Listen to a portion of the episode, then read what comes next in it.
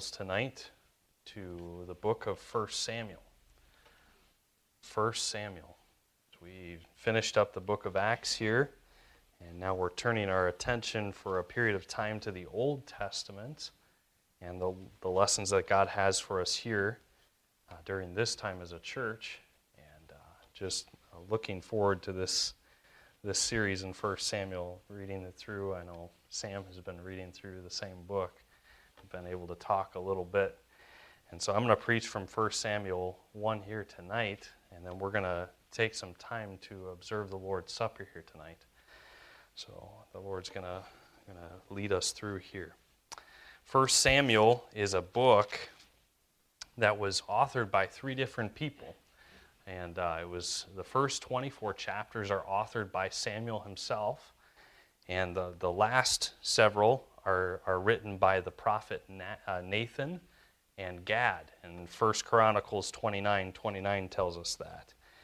And the, the time period that Samuel, uh, 1 Samuel covers is the birth of Samuel, which is right around 1100 BC, to the death of King Saul. And that's in uh, uh, 1011 BC. So, roughly, the book of 1 Samuel in your Bible covers about 89 years of history, 89 years of, of Israel's history as a nation. And Samuel was born during a time that God was not speaking in open vision to his people. And uh, Sam, you probably read that here this morning in chapter 3. Look at chapter 3 with me. I'm just going to take a flyover of a couple chapters here chapter 3 in verse 1 And the child Samuel ministered unto the Lord before Eli, and the word of the Lord was precious in those, day, in th- those days. There was no open vision. So God was not, uh, in that time, until he spoke to Samuel, was not giving any open revelation to his people. His people were in deep sin, and they were turning away from him.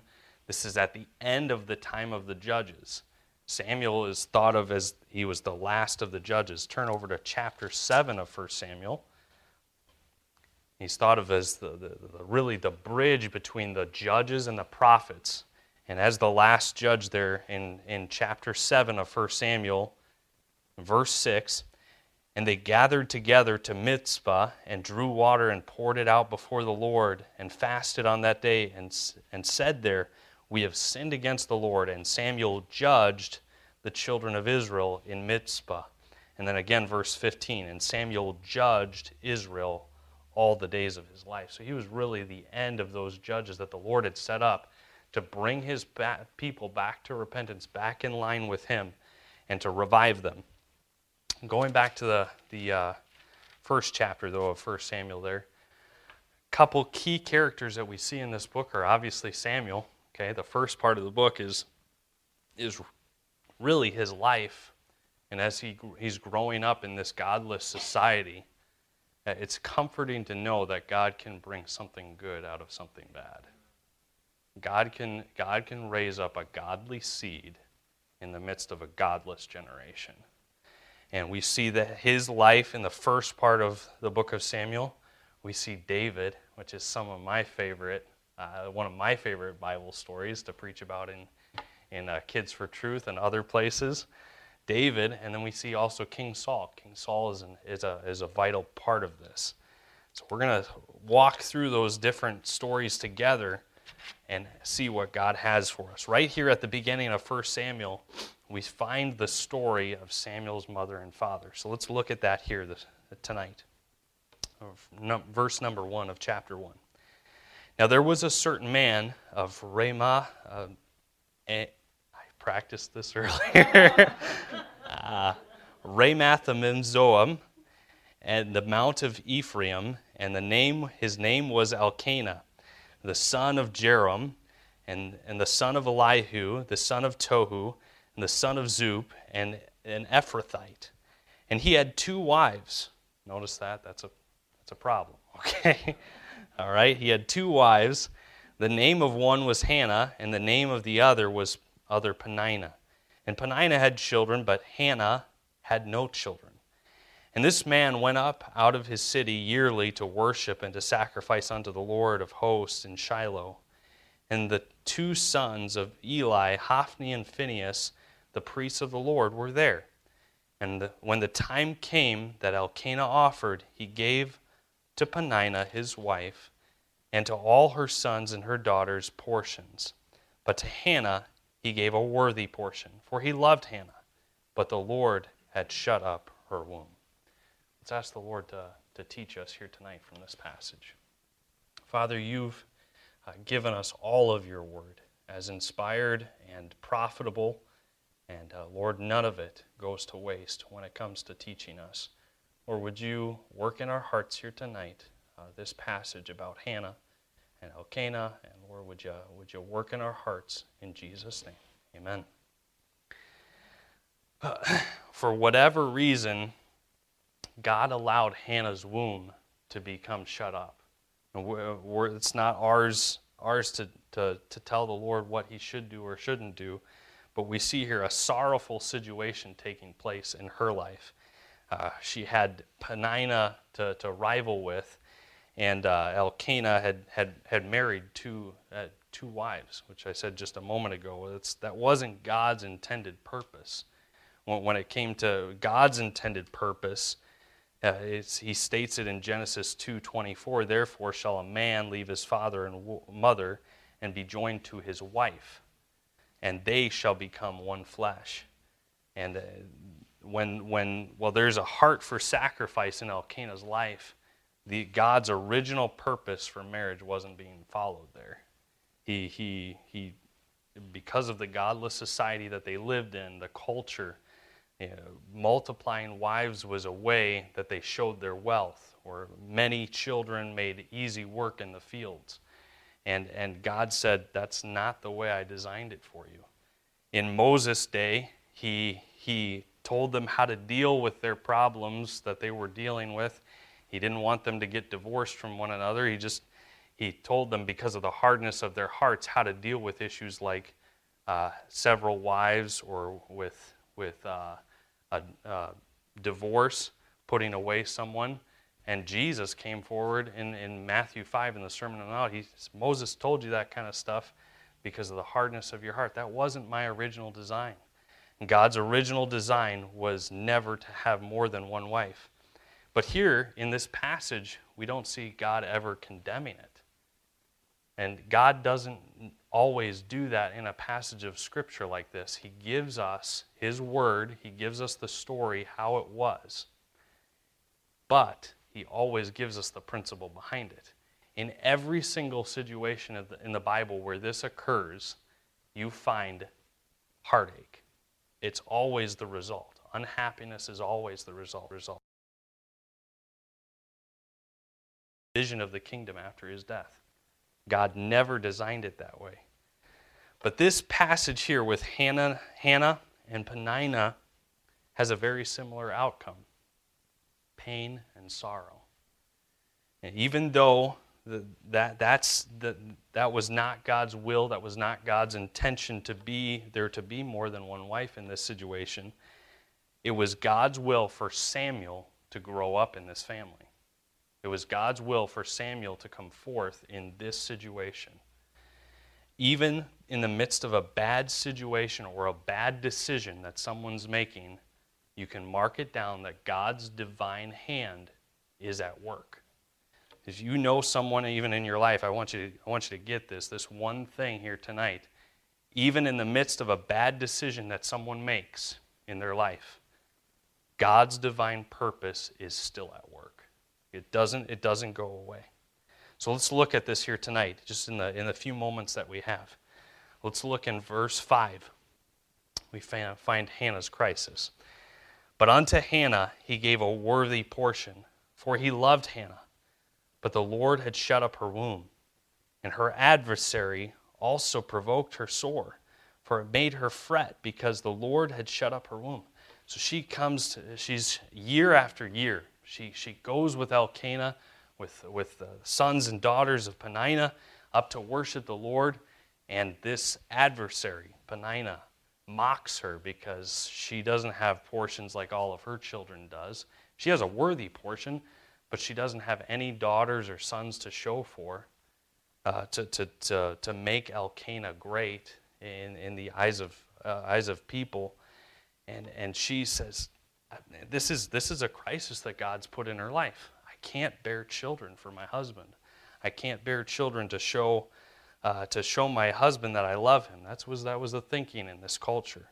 Verse 7 and, and as he did so year by year, when she went up to the house of the Lord, she provoked her.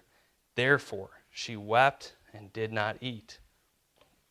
And then Elkanah comes, and he says something that you probably shouldn't say to a lady. Then said Elkanah, her husband, to her, Hannah, why weepest thou, and why eatest thou not? And why is thy heart grieved? Am I not better to thee than ten sons? And uh, she, She's like, you're not getting, You know, that's not the point. She, she, I believe it's, it was, it's the heart in every mother to have children and to nurture children and, and, to, and, to, and to have children be a part of, part of their life. That's how God designed mothers. And this was a real crisis in her life that God brought into her life. It may not be the same crisis God brings into your life, but where did that crisis leave her? What was her condition? Look at verse 8. And Elkanah, her husband, uh, her husband to her, then said Elkanah, her husband to her, Hannah, why weepest thou?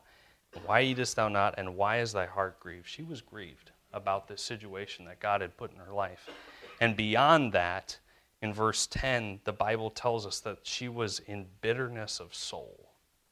There was something, this, this, this thing that God had put in her life had caused her to grieve so much over the years, year after year after year, while she was attacked by her adversary, this other woman.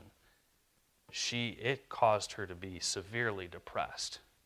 Whatever this was, she wasn't seeing God's hand in it until her response. Her response in verse 10. Let me read verse 9 for us. So Hannah rose up after they had eaten in Shiloh, and after the they had drunk. Now Eli the priest sat upon the seat by the post of the temple of the Lord. And she was in bitterness of soul and prayed unto the Lord and wept sore. That's exactly where you should go when you're in that condition of soul. When some situation has come into your life where you can't trace God's hand, you know his divine plans at work, but this, you know, either someone in your life has made a poor decision or you don't see God's hand in this crisis, this trial that you're going through, turn to the Lord. That was her counter, that was her response. And she vowed a vow, verse 11, and said, O Lord of hosts, if thou wilt indeed look on the affliction of thine handmaid, and remember me, and not forget thine handmaid, but will give unto thine handmaid a man child, catch it, then I will give him unto the Lord all the days of his life. I wonder if that's your response to the Lord. Lord, I don't know what you're going to do with this. I don't know what you're going to do with this situation, but I'm willing to vow to you whatever you do, I'm okay with. In her situation, it was a it, she wanted a she wanted a young man. She wanted a young boy. She said, "Lord, I'm willing to to vow to you, Lord, if you give me a child, I'll give him to you all the days of, of his life. There's no question about it. I don't need to pray about it. Uh, we watched a, a, preaching service the other night. Yeah, couple, me and a couple other guys, and the preacher was talking about how often we pray about stuff when we don't need to. You know, if it's God's will, you don't need to. You don't need to pray about it. Uh, I'm praying about praying about it. No, you don't need to do any of that. If it's God's will, uh, to, to, to, to give this, this child to the Lord, which it was, he said, I'm willing to give him all the days of his life. I'm willing to give it all. And, and for her, this was her response to her crisis, to her condition. Her response was, I will give him unto the Lord all the days of his life. Have you done that with your children? Said, Lord, whatever they are, whatever, whatever they, the career that you have for them, they are yours all the days of their life? Or would you take them and use them? Verse 15, keep coming down through the chapter. Uh, let's go back to verse 12 and kind of read what, what happened in between. Verse 12, and it came to pass that as she continued praying before the Lord, again, very sorrowful, that Eli marked her mouth. Now Hannah, she, spoke, uh, she spake in her heart, not only her lips moved, but her voice was not heard. Therefore Eli thought she had been drunken. And Eli said unto her, How long wilt thou be drunken? Put away thy wine from thee. And Hannah answered and said, No, my Lord, I am a woman of sorrowful spirit. I have drunk neither wine nor strong drink. But, here's a second part of her response to the Lord, but have poured out my heart, my soul, before the Lord. Poured out my soul before the Lord. He has everything from me. If there was a there's a crisis in your life, are you is the Lord the first one you go to? Or do you get on the phone and start dialing and talking to everybody about your problems? That, that breeds only discouragement. Her response to this crisis, to her condition of being grieved and overwhelmed about this adversary, was Lord, I need to pour out my heart to you. Lord, you, you need to hear what's going on. I know you know what's going on already, but I need to pour out my soul before you. What did that lead to? It led to confidence that God was going to hear and God was going to answer, and it always does. Look at verse 16. Count not thy handmaid for a daughter of Belial, for out of the abundance of my complaint and grief have I spoken hitherto. Then Eli said, answered and said, Go in peace, and the God of Israel grant thee thy petition, for thou, thou hast asked of him. And she said, Let thine handmaid find grace, supernatural enablement in thy sight. So the woman went her way and did eat, and her countenance was no more sad. She had confidence that God had heard her, her cry. She had confidence that she had the petition that she asked of the Lord. And David often cried out to the Lord. He often poured out his soul to God. And turn over to Psalms chapter 40.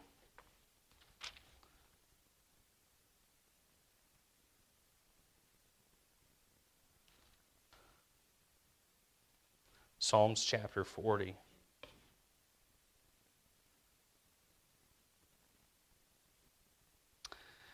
Even just a couple chapters earlier in chapter 38, he goes through different things that he is he is struggling with. He is pouring out his heart to God. Verse 1 of chapter 38.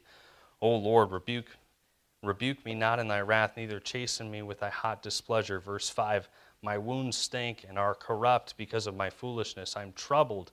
I'm bowed down greatly. I go mourning all the day long. And he's pouring out his heart to God for things that are either in his own life or things that he's experiencing. And then he waits on the Lord. He pours out his heart to God. In verse, verse number one of chapter 40, I waited patiently for the Lord, and he inclined unto me and heard my cry. He brought me up also out of an horrible pit, out of the miry clay, and set my feet upon a rock, and established my goings. And he hath put a new song in my mouth, even praise unto our God.